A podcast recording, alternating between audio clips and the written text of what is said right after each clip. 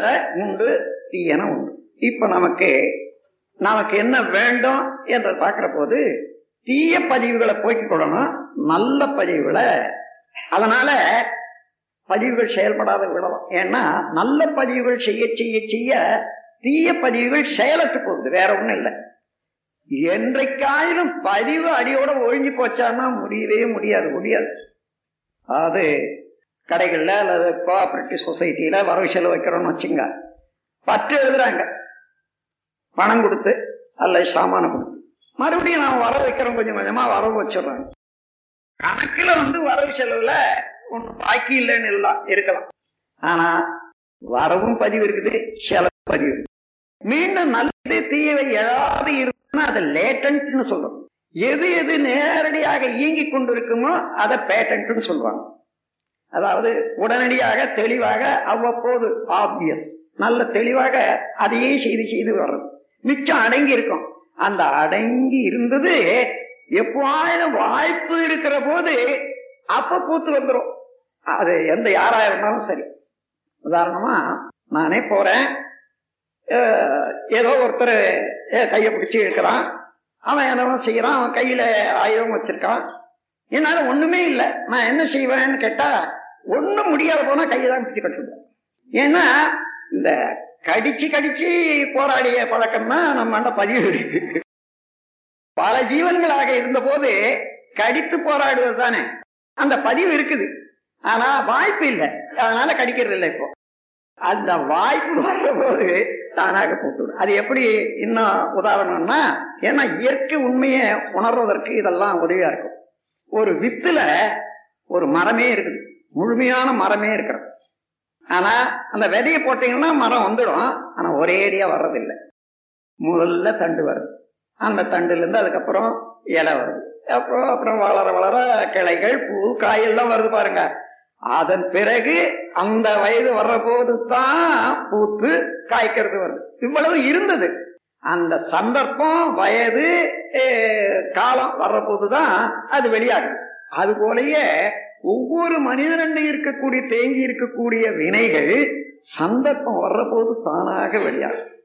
ஆகையினால வினயம் வந்து இததான் ஊழ் வலிது ஊழ் வலிது என்று வள்ளுவர் பல இடங்கள்ல சொல்றது அதேதான் அந்த ஊழ் என்பது அது இயற்கையினுடைய நியதி அதுதான் ஊழ். இறைவனுடைய ஆற்றல். எந்த செயல் செய்தாலும் அதுக்கு தக்க விளைவை தந்து கொண்டிருப்பது என்பது அதுதான் ஊழ். அதை மாற்றி அமைக்கணும்னா அறிவு வலிதாக இருக்கணும். அது எந்த அளவுல உணர்ந்துதான் தான் செய்யணும். அப்போ நம்ம தெரிஞ்சுக்கொண்டோம் சில சமயம் துன்பங்கள் வருகின்றன உடல்ல நோய்கள் இருக்கின்றன மன குழப்பம் வருது இதெல்லாம் என்னத்தை காட்டுது? தேவையில்லாத வினை தீய வினை பதிவுகளின் விளக்கம்.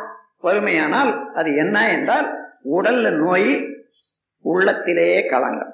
இந்த இரண்டு தான் தீவினை பதிவுகளை நமக்கு சாட்சி சொல்றோம். நம்ம இடத்துல வினைப்பதிவு உள்ள இருக்கிறது. அது வெளியாகி இது எடுத்துக்காட்டு. அப்போ இந்த நோய் இல்லாத ஒரு வாழ்வு வேணும் மன அமைதியாக இருக்கணும் என்பது எல்லாருக்கும் தேவை எல்லாரும் நினைக்கிறோம். அப்ப என்ன செய்யணும்? திடீர்னு ஏதோ குழம்பு சட்டியில் சாமா சாமான் அதாவது தேவையில்லைன்னா அது கெட்டு போச்சுன்னா வழிச்சு போட்டுடுறோமே அந்த மாதிரி வழிச்சு போட முடியாது இது. அது திருப்பி கொஞ்சம் கொஞ்சமாக தான் மாற்றி அமைக்கணும். அப்போ நீங்கள் தெரிந்து கொண்டீங்க இது தவறு. செய்யக்கூடாது. ஆனால் சந்தர்ப்பம் வந்ததுன்னு அதையே தான் செய்வோம். அதை செய்துட்ட பிறகு அடாடாடா நான் செய்யாததுமா நல்லது நினைப்போம்.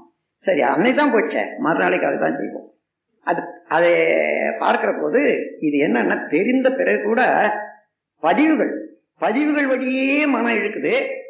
விளக்கம் அனுபவத்தினால விளக்கம் உண்டாகுது. அது உயர்த்துது. விளக்கத்துக்கும் பழக்கத்துக்கும் போராடி கொண்டிருக்கிறது. இதுதான் மனிதனுடைய இதுல இருந்து விளக்கத்தின் வழியே வாழ பழகி கொண்டான்னா அவன் ஞானி. பழக்கத்தின் வழியே மாத்திரம்தான் வாழ்ந்து கொண்டிருக்கிறான்னா அஞ்ஞானி.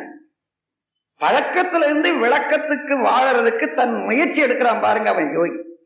அப்போ அந்த முயற்சி கொஞ்சம் கொஞ்சம் கொஞ்சம் கொஞ்சமா செயல்பட செயல்பட விளக்கத்தின் வழியே பழக்கத்தை கொண்டு வந்துடும் பழக்கத்துக்கு அடிமையாகிறது இதுதான் லிபரேஷன் என்றும் விடுதலை என்றும் பேர். நீங்க விடுதலை என்ற வார்த்தை என்னை நான் எப்பொழுது இந்த ஆன்மா விடுதலை ஆகுமோ என்று கேட்டா இந்த வினைப்பதிவுகளால அறிவு இழுத்து அதையே செய்யணும் அதையே செய்யணும்ன்ற போது விட்டு நான் விரும்பியதை செய்வேன் நல்லது மாத்திரம் தான் செய்வேன் நல்லது மாத்திரம் பெறுவேன் என்ற அளவுக்கு மனிதனுக்கு து- துளிவும் தெளிவும் வந்துட்டுனா அதுதான் லிபரேஷன் அதுதான் விடுதலை. நம் கடமை அறவாழ்வின் நாட்டத்தே.